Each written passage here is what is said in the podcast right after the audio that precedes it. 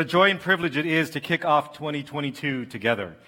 I am excited uh, to see what the Lord has in store for us, and even more grateful that He allows us to experience uh, this coming year together as family. So, several months ago, I mentioned in a sermon that my mother has severe glaucoma. And so she's completely blind in one eye and 95% blind in the other. So she essentially can't see. And yet she still insists on living alone. Um, although she's hardly alone as my sister is with her most of the day. And so I was over at my mother's house a few weeks ago, and I asked her how difficult it was for her to get around uh, whenever my sister wasn't with her. And my mother said, No, it wasn't too difficult. And then she said this I know where I'm going because I already know where everything is. I know where I'm going because I already know where everything is. This weekend, I'd like to begin the new year by casting a vision for us for 2022. January is when many people set goals or resolutions as they strive to make the most of the year that is coming. And in the same way, I'd like to cast a vision for us as a church so that we can make the most of the year that is coming. And I've had the privilege of serving on staff this past year and having served as an elder for the past 15. And so in that time, I've really had a chance to see the people and ministries of this church up close. And you know, it's, it's, uh, I almost, I know where everything is to some degree. And from that, I want to cast a vision for where I think we should go based on where I know where everything is as a church. Now, I do this recognizing ultimately our year and our plans are in God's sovereign hands. The Bible says, in their hearts, humans plan their course, but the Lord establishes their steps. At the end of the day, only God controls the future, no matter the plans that we set. I trust that the message that the Lord has placed on my heart to share with you today will be used to accomplish His purposes in our lives for this coming year. And so this morning, I'd like to challenge us to do two things in 2022.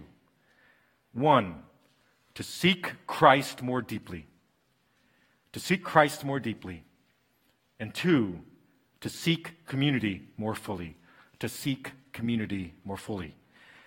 So, to get to those challenges, I want to spend the first 10 or 15 minutes studying this passage found in Acts chapter 11. I want us to examine what's going on in these verses and then use them as a jumping off point to get to those challenges. So, we're going to look together at Acts chapter 11, verses 19 through 26. And this is what the Bible says.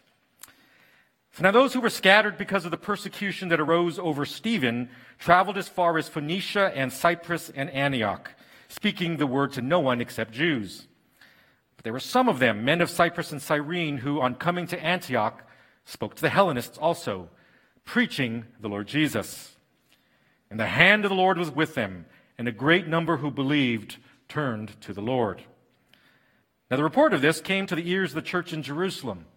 And they sent Barnabas to Antioch. And when he came and saw the grace of God, he was glad. And he exhorted them all to remain faithful to the Lord with steadfast purpose. With steadfast purpose.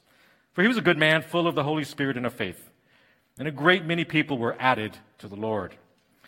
So Barnabas went to Tarsus to look for Saul, and when he found him, he brought him to Antioch. And for a whole year they met with the church and taught a great many people. And in Antioch, the disciples were first called Christian.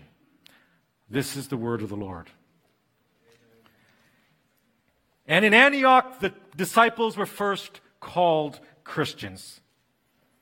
This is such a striking sentence. But as people who identify as Christians, we ought to explore how it was at Antioch where that label Christian was, became a thing. What does this passage teach us about what it means to call ourselves and to identify as Christian? And what impact might that have for us in 2022? So some context is needed on where we are historically, right? So the book of Acts describes the growth of the early church after the resurrection of Jesus.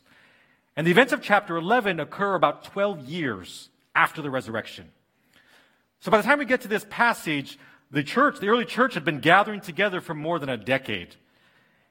Now, verse 19 tells us that the early church was now scattered, right? The Bible says, Now those who were scattered because of the persecution that arose over Stephen traveled as far as Phoenicia and Cyprus and Antioch. Now, the story of Stephen is told in Acts chapters 6 and 7. Stephen was a leader in the early church and uh, one of the first people to, to, to, be chosen to serve as a deacon. He oversaw uh, distribution of resources to widows.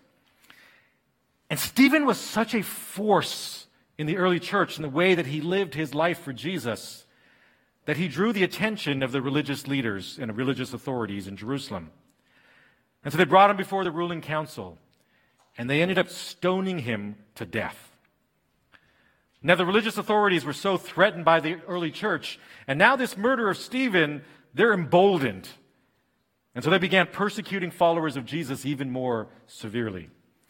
Bible says, and there arose on that day, right after the persecution of Ste- uh, stoning of Stephen, and there arose on that day a great persecution against the church in Jerusalem. And they're all scattered throughout the regions of Judea and Samaria. Here's a map of the area being mentioned here in Acts chapter 11. So the early church, it went from being completely centralized in Jerusalem to scattered all the way to the island of Cyprus and then north through Gentile territories of Phoenicia and Syria, all the way to the city of Antioch. And that's where we are at the beginning of this passage, right? The early church was being persecuted and they scattered. And verse 19 tells us as they scattered, they began to witness to other Jewish people who were living in these areas. Now, at that time, their evangelism was focused primarily to other Jewish people, um, primarily because of the separation culturally between Jews and Gentiles. And so they stayed in their comfort zones, right? Witnessed to people they were most familiar with. But as time went on and as these Christian communities grew in these Gentile areas, the Bible says, but there were some of them, men of Cyprus and Cyrene, who on coming to Antioch spoke to the Hellenists also, that means the Greeks that were living in Antioch, preaching the Lord Jesus. And the hand of the Lord was with them, and a great number who believed turned to the Lord. So at some point, again, as these communities matured, uh, converts from these communities came to Antioch and they began preaching to the Greeks living in Antioch, the, Hellenists. They were willing to step out of their comfort zones. And as they did, and as they preached the gospel to Gentiles, God allowed their witness to flourish. Now, so successful was this evangelism to Gentiles that news of it reached the believers who were still in Jerusalem during this period of persecution. The Bible says the report of this came to the ears of the church in Jerusalem, and they sent Barnabas to Antioch. When he came and saw the grace of God, he was glad, and he exhorted them all to remain faithful to the Lord with steadfast purpose. Now, Barnabas was another leader in the early church, and he goes to see what's happening in Antioch. And he sees God's grace over this church community. God's doing amazing things. And Barnabas exhorted them to do what they were doing, to continue doing what they were doing with steadfast purpose. Now, I'm going to come back to this phrase, steadfast purpose, in a few minutes. But essentially, he's like, whatever you're doing, keep doing that for Jesus. Then he goes against the Apostle Paul, and both of them come and live in uh, Antioch for a year, discipling them. The Bible says they met with the church, taught a great many people. And again, in Antioch, the disciples were first called Christian. The word Christian is the Greek word Christianos. It means a follower of Christ. Christianos, Christ, you can see it.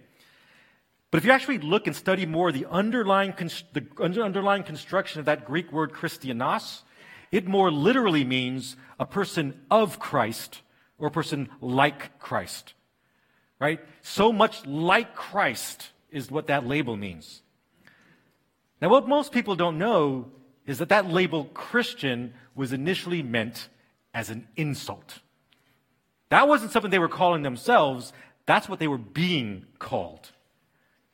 Now, up until that point in time, for 12 years, the believers in the early church had referred to themselves a different way. They've been calling themselves the followers of the way. In Acts chapter 9, before his conversion, the Apostle Paul, he's looking for Christians to persecute. And the Bible says this But Saul, still breathing threats and murder against the disciples of the Lord, went to the high priest and asked him for letters to the synagogues at Damascus, so that if he found any belonging to the way, men or women, he might bring them bound to Jerusalem. That's how Paul referred to Christians, those who belong to the way. So people who, the people of the way or followers of the way, that's what the early church called themselves. Now, why they called themselves that has been heavily debated. Some people think it has to do with Jesus' statement, I am the way, the truth, and the life. But whatever the origin of that term, that's what the early believers called themselves. Now, who was calling them Christian then?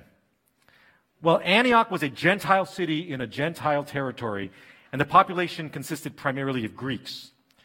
And at that time, it was common for Greeks to insult people by associating them with a name, that the person that they said, oh, you're most like this. That's the name we associate with you. So, example, people who were loyal to the Roman Emperor Nero Augustus were mockingly called, oh, you guys are Augustinians. In, uh, in college, I knew someone named Alex. And one day we were having lunch with another friend, and my friend looks at Alex and he says, You know, you look like a shorter, shorter, stockier, homelier version of President John F. Kennedy.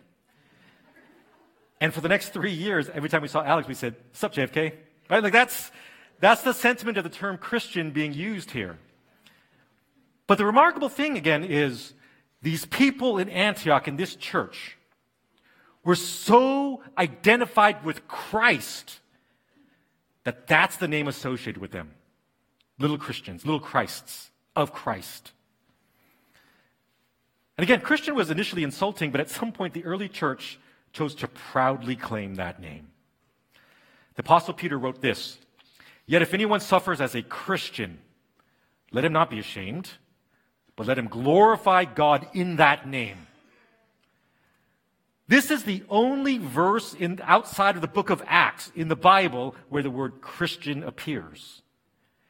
And so in this verse, Peter was essentially saying, look, hey, if people are persecuting you for your faith and even mockingly calling you Christian, don't be ashamed of that label.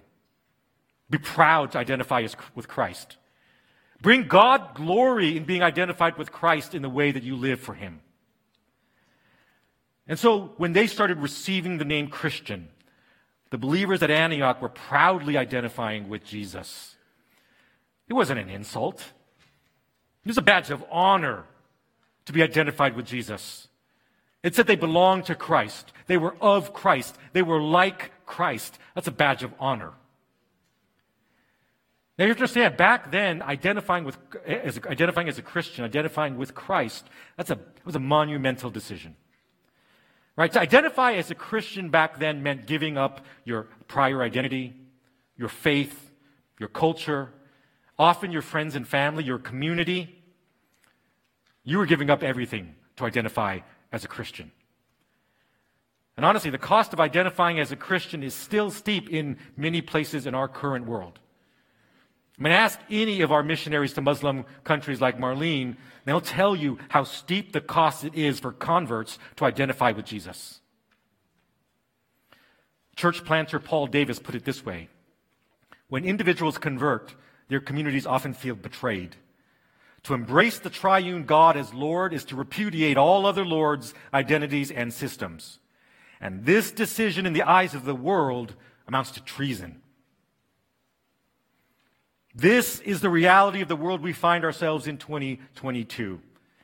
That if we choose to claim our identity with Christ, to claim to be called Christians like the church in Antioch, that if we choose to faithfully live out a biblical worldview, it will be, it will make waves with the culture at large.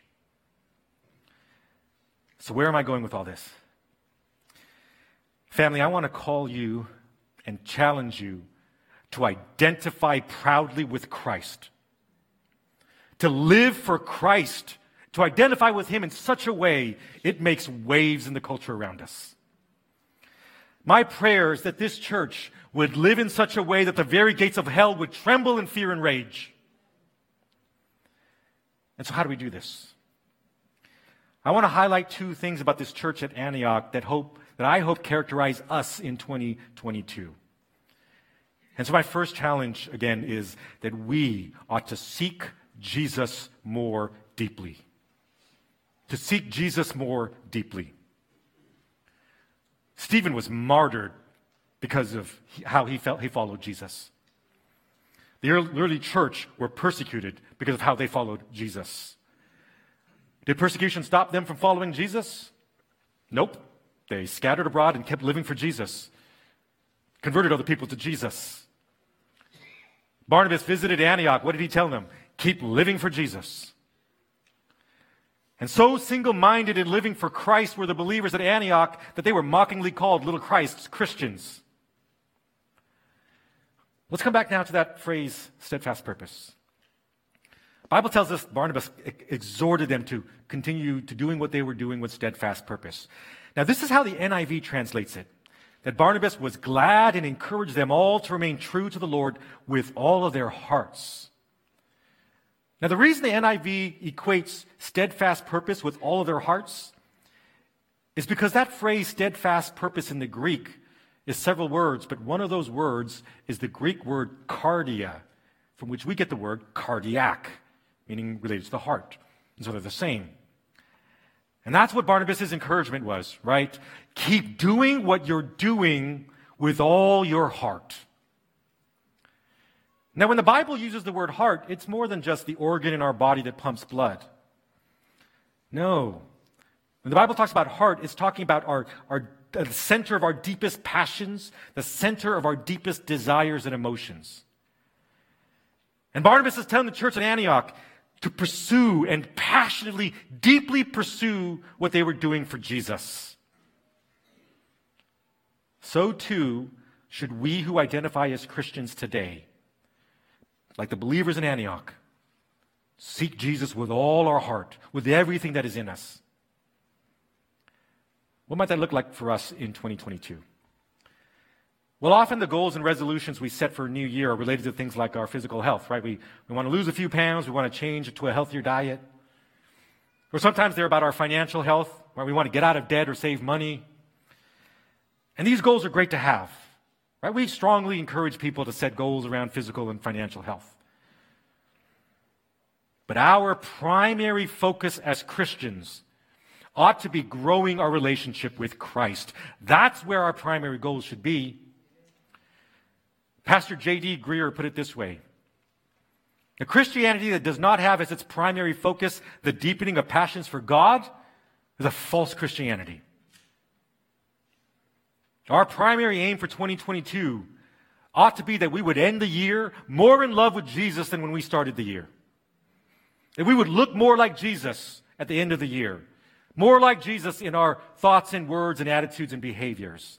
That's the goal. And so, as you consider goals and resolutions for this coming year, I'd like to encourage us to ask ourselves a few central guiding questions. Is Jesus the most important thing in my life? If not, what is? What things are getting in the way of my relationship with Jesus? Is it what I read, watch, or listen to? Who I hang out with? What do I need to start doing or do more consistently to grow my relationship with Jesus? Is it reading the Bible more? Praying more? Discipling someone? Again, these are only just a few guiding questions. And our focus, listen, our focus, we should not be focused on how we can improve our faith. That's not the focus. Our focus should be how do we make our faith in Jesus the central thing in our life? That's the focus. So, in the spirit of transparency, let me, I'm going to share how I've been processing these questions as I prepare for 2022. Is Jesus the most important thing in my life? Yes. Although I will share that one of the temptations for those serving in ministry is that ministry becomes the focus rather than Jesus. Right? Just because I serve a church doesn't mean that Jesus is my center unless I make him my center and something I just need to keep front and center. What things are getting in the way of my relationship with Jesus? Now, this is going to sound odd, but, but to some degree, it's ministry. For example, I, I spent more time reading and studying God's Word in 2021 than I did in any other year of my life. But largely, the reading and studying I did of God's Word was for sermons or for seminary papers, not because I wanted to know God better. And so, one of my goals for 2022 is to ensure that I have at least 21 minutes a day of God's Word that's not connected to, connected to ministry work or seminary. What do I need to start doing or more, do more consistently that would grow my relationship with Jesus? Uh, I shared this goal at the nine o'clock. My wife said, preach it. But in 2022, I need to do a better job of taking a Sabbath. Um, I confess to you, family, there were weeks in 2021 where I broke one of the Ten Commandments by failing to honor God by taking a Sabbath. That's not good. And it often meant that I was coming to Jesus tired and praying for his strength to sustain me. And in this year, I need to come to him fully energized, not just needing him to get me through the day. So this is just a small glimpse of how I'm processing these questions. I'm still trying to figure out a fuller list of goals and resolutions, but you know, for me, it starts with increasing my time in God's Word and, and, and honoring, the, honoring the Lord and taking a Sabbath every week. And your goals are going to look different. Right? Your goals are going to, everyone's goals are going to look different. Now, obviously, we recommend everyone set goals around Bible reading and prayer. You can go back to some of our earlier sermons. Just go on our website and find our sermon archives, and you'll be able to see, you know, Pastor Jim always did a terrific job every year of preaching on goals and the types of goals you should set. But listen, church, at the end of the day, there's no universal checklist of behaviors that says, oh, this person's a good Christian because he does X, Y, and Z. Right? And such a perspective comes from a works oriented mindset. No, and so what we're encouraging again is that you would just commit time this week with the Lord, pondering these questions, wrestling with these questions, and asking the Lord to, to guide you in how you respond to them. And also, if you didn't listen to Pastor Mark's sermon last week, by the way, I'd encourage you to do so. He, in that sermon, he's talking about encountering Jesus in 2022, and he shared this prayer of encountering Jesus. Um, these prayers, that prayer is on these little cards that are on the bistro tables as you exit the worship center. And I'd encourage you to actually read this prayer as part of that time with the Lord as you're wrestling with these questions. But God's desire is that we would know Him more deeply. God says this to the prophet Isaiah, Jeremiah You will seek me and find me when you seek me with all your heart, with steadfast purpose. Now, listen, at the end of the day, as Christians, our goal is not self improvement. Our goal is abiding in Christ more deeply. Right? We don't need more goals, we need more Jesus. So let us seek Christ with steadfast purpose with all our heart in 2022. Because one of the best ways we make waves with the culture is by knowing Christ more deeply. And my second challenge is this that we ought to seek community more fully seek community more fully. Now, the dictionary defines community as a group of people living in the same place or having a particular characteristic in common. You know, and everyone seeks community in some form. You know, people feel a sense of community when they root for the same sports team. People connect in community through their hobbies, right? You find community at the Y or your running club or your bowling league. People join civic organizations like Kiwanis or Rotary to find community. And when I talk about community, that's not the community I'm referring to. When I talk about community in this message, I'm talking about biblical community. And this is biblical community. We're sharing a definition we shared in our fall This Is Us series, but this is biblical community. Biblical community is where we build, experience, and deepen relationships between people. Build, experience, and deepen relationships. It's where we see discipleship, fellowship, and congregational care really lived out. And so this is the difference between Christian community and secular community, right? We can find friendship and a sense of belonging in secular community. People do that all the time.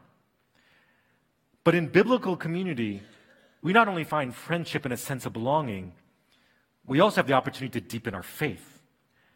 Because it's in Christian community where we can disciple one another, it's in Christian community where we have opportunities to live out gospel love.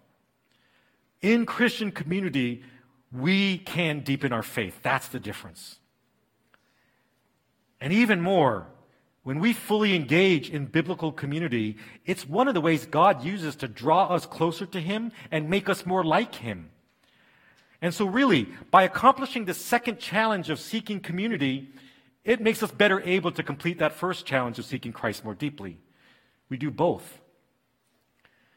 Now, there are several types of community. Right? You have the global Christian community of all God's people all around the, the world. You have the local church, so LC3 is a church community. And then you have your smaller relational environments with other brothers and sisters. And my challenge is for us to seek community across all of those types. Now, this challenge, it's not going to come easy because community doesn't come easy for us. For those of us who grew up in the United States, you and I are products of living in a Western culture. And Western culture is an individualistic culture. It means we were taught by our culture to value the, the individual over the greater good, right? To seek the self over seeking others. And historically, that's not how religion's ever been practiced, especially Christianity. For example, Judaism was a community centered faith. Back then, for Jewish people, the synagogue, that was the center of your life. Their faith community impacted every other aspect of their lives.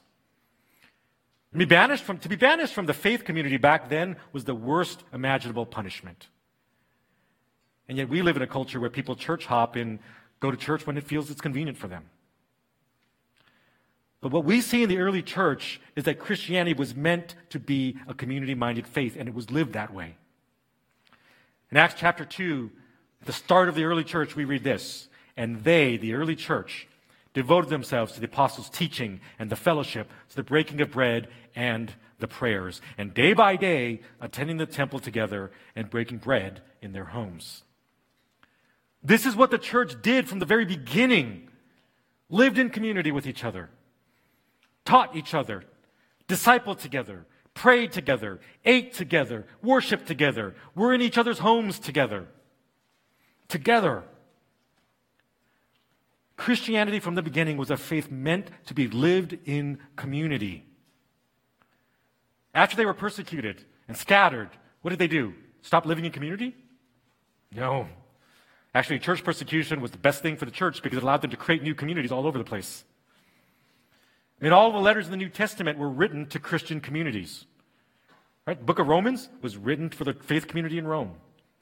Corinthians, 1st and 2nd Corinthians, written for the church in Corinth. And what we see in Antioch is a community of believers living in such a way they were called Christ Christians.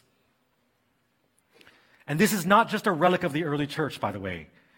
Throughout history, even today and around the world, what we see, even in oppressive countries, the underground church finds a way to gather and to support each other. This is what Christians have always done gather together in community. You know, I look back at 2021, some of my favorite moments of the year, of everything, were moments in community here at Lake City. I think of the baton passing ceremony in June. I think of the Harvest Carnival, the December worship night, the 11:15 p.m. candlelight Christmas Eve service. I mean, being in community, it creates special moments. And so, just as we did for seeking Jesus more deeply, I'd like to encourage us to ask ourselves a few guiding questions as we consider goals and resolutions for this year around seeking community. How important have I made church in my life? If it's not the center, then why not? What needs to change in my life to make my church community a higher priority? Is it my schedule? Is it how I steward my resources? Is it my heart attitude? How can I use my gifts, talents, resources, and abilities to impact my church community? Because you and I were given these things, right? Gifts, talents, resources, abilities. We were given these things by God to be used for other people. Now, here too, look, there's no universal checklist of behaviors that says, oh, this person is fully engaged in community. Now, certainly, we'd recommend setting goals around things like consistently attending church. By the way, if you're here at church and it was because one of your New Year's resolutions was to be at church more regularly, I applaud you. Thank you for that. But I'd like us to encourage you, I'd like to encourage us in two specific ways as it relates to community. And here's the first I'd encourage us to set a goal around participating in at least one ministry of the church. Ministries where we can live out some of the things that we believe in church. And all of our ministries are restarting over the next few weeks after a holiday break. Um, if you're new to the church, or if you're not new to the church, but you just didn't engage in ministry in the fall, you can still engage in ministry even now. So this week we posted on social media and we have these printouts at the Welcome Center in the gathering area. It's a calendar of some of the ministries, not all of them, some of the ministries um, that are starting over these next few weeks. But all of our ministries are again restarting. Awana, our young adults ministry, men's ministries, women's ministries. All of these things are starting again over these next few weeks. Um, so you can always call the church office or email us, and we'd be happy to share with you uh, when these things are starting. I would like to highlight again something that Pastor Mark highlighted in announcements, which is uh, next Monday, January 10th, uh, is the start of Perspectives. We are hosting it here at Lake City this spring. And if you really, again, want to change your heart and mindset around what missions really is, you're going to want to come to this class. There's a table in the gathering area for more information around that, but it's something we highly recommend folks attend. Uh, if you're relatively new to the church and just need a little bit more information about who we are, I'd like to highlight that next Sunday, January 9th, during the 11 o'clock service hour, we have our starting point class. Now, our starting point class is, we do this every second Sunday of the month uh, during the 11 o'clock service hour, and it's just a way for newcomers to really learn more about Lake City. The other thing is on Saturday morning, February 26th, that's the next membership class, where you can even dig into even deeper what our beliefs ministries are at this church. But again, listen, there's so many ways for you to plug in. That's a lot. Um, if you're not sure how to plug in, just contact us at the church.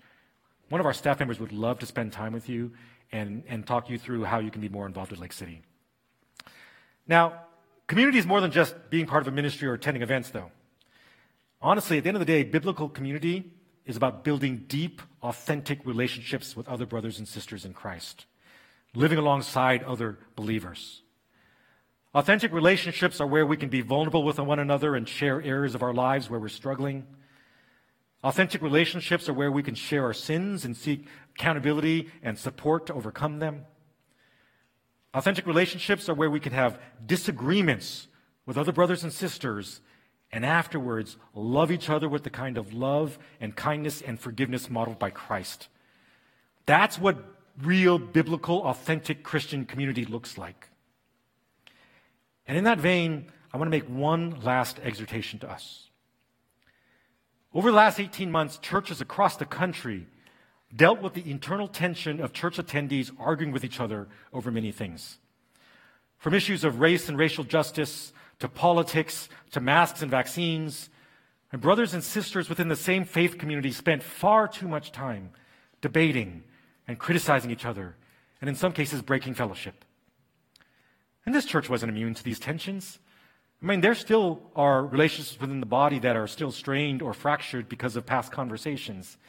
And listen, family, when we engage in debates in an unloving and unforgiving manner, then we're not living out the call of Scripture. We're not. In Romans chapter 14, the Apostle Paul addressed similar tensions between brothers and sisters who were debating over issues they felt were important. The Bible says this As for the one who is weak in faith, welcome him, but not to quarrel over opinions. Now, one person believes he may eat anything, while the weak person eats only vegetables. Let not the one who eats despise the one who abstains. And not, let not the one who abstains pass judgment on the one who eats, for God has welcomed him. Who are you to pass judgment on the servant of another? One person esteems one day as better than another, while another esteems all days alike. Why do you pass judgment on your brother?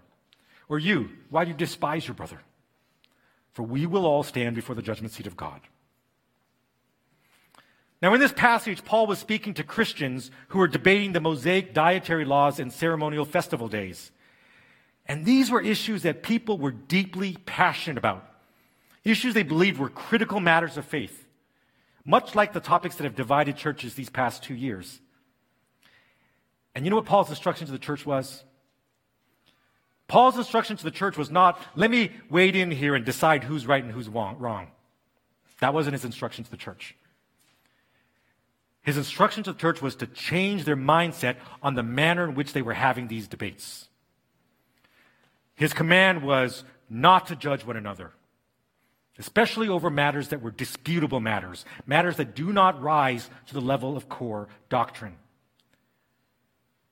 And family, so much of the hot button topics that we've been passionately debating these last two years are disputable matters and there are issues in which brothers and sisters in Christ ought to be able to disagree in love. Paul wrote this in Ephesians 4. I, therefore, a prisoner of the Lord, urge you to walk in a manner worthy of the calling to which you've been called, with all humility and gentleness, with patience, bearing with one another in love, and eager to maintain the unity of the Spirit in the bond of peace. The Bible is saying that you and I, we're co heirs of eternity. And as co heirs of eternity, this high calling demands us to pursue unity with behaviors that represent those four things humility, gentleness, patience, and love. The hallmark of real, authentic Christian community is how well brothers and sisters can love each other despite our differences, despite our differences in opinion. And Jesus said, By this all people will know that you're my disciples if you have love for one another. Family, we're going to disagree on so many things. But as co heirs of eternity, what demonstrates our love for one another is the manner in which we disagree. The way that we interact with each other, the way that we speak with each other, in person and on social media.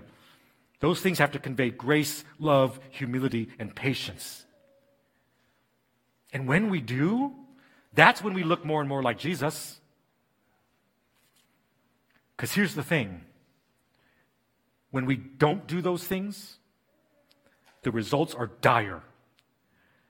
Because that surrounding culture, the watching world, dismisses what we teach about Jesus. Theologian, theologian Lesslie Newbigin wrote, noted this How can the church declare with any authority the restoring and reconciling power of the gospel of Jesus when there's too little reconciliation and too much hostility within the body that claims allegiance to his reconciling power? Convicting for Christian community to have any impact on our culture, we need to live out what we preach on love and forgiveness and grace. We must. So, what might this look like in practice? Well, in our culture, when people enter an argument, they believe their position is unequivocally right and all other opinions are wrong, and this is the final word. But if we live out biblical humility, then we come into discussions recognizing our own weaknesses and biases and failings and imperfect knowledge. In our culture, the loudest, most passionate voice dominates the argument, both in person and on social media. But if we live out biblical gentleness, it means our speech is filled with kindness and grace and love, in person and on social media. In our culture, the end goal is to win an argument and to be right. But if we live out biblical love, it means our end goal is the deepening of relationship. That we put people first rather than trying to score debate points. Family, this is a countercultural way to live in community. And listen, that doesn't mean that the goal is not is to avoid important discussions completely. That's not the goal. We need to have important conversations. The goal is that when we have these conversations, to not look like the world. That's the goal. The goal is to look like Jesus when we have these discussions. This is what community looks like. Now, these are just a few examples. But the Bible calls us to live self sacrificially, to put others first, because that's what Jesus did for us. The Bible says, do nothing, nothing from selfish ambition or conceit, but in humility count others as more significant than yourselves. Let each of you look not only to his own interests, but also to the interests of others. Family, listen, for us to be light amidst the darkness of this culture, to point people to Jesus. That we need to live community in such a way that they see the reconciling power of the gospel of Christ. This is a lot to process, a heavy message for the first weekend of the year, I know. But here's the thing you and I live in an increasingly secular world. And the longer that we allow to just stay in our comfort zones, and we remain in the comfort of this world and the surrounding culture, then we will grow blind. We will be as blind to the truth as the culture is. And so we need to resolve this very day to grow in our knowledge of Christ, to grow in our commitment to community. And if we do that, and if we do that well, it will make waves to the culture. The world will take notice, and all of hell will tremble. Evangelist G. Campbell Morgan noted this The church did the most when the church was the least like the world. Our commitment in 2022 needs to be so different. The Bible says we're called to be blameless and innocent, children of God without blemish in the midst of a crooked and twisted generation, among whom you shine as lights of the world. This is the goal to shine with the light of Christ. Join me in seeking Christ more deeply, in seeking community more fully, in proudly identifying with Christ as a Christian, letting God be our vision, and all glory be to Christ. Let's pray.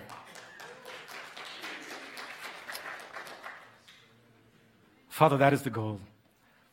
That you desire us to live more like you. That that's what it means to be a Christian. To live in such a world, a way that the world takes notice.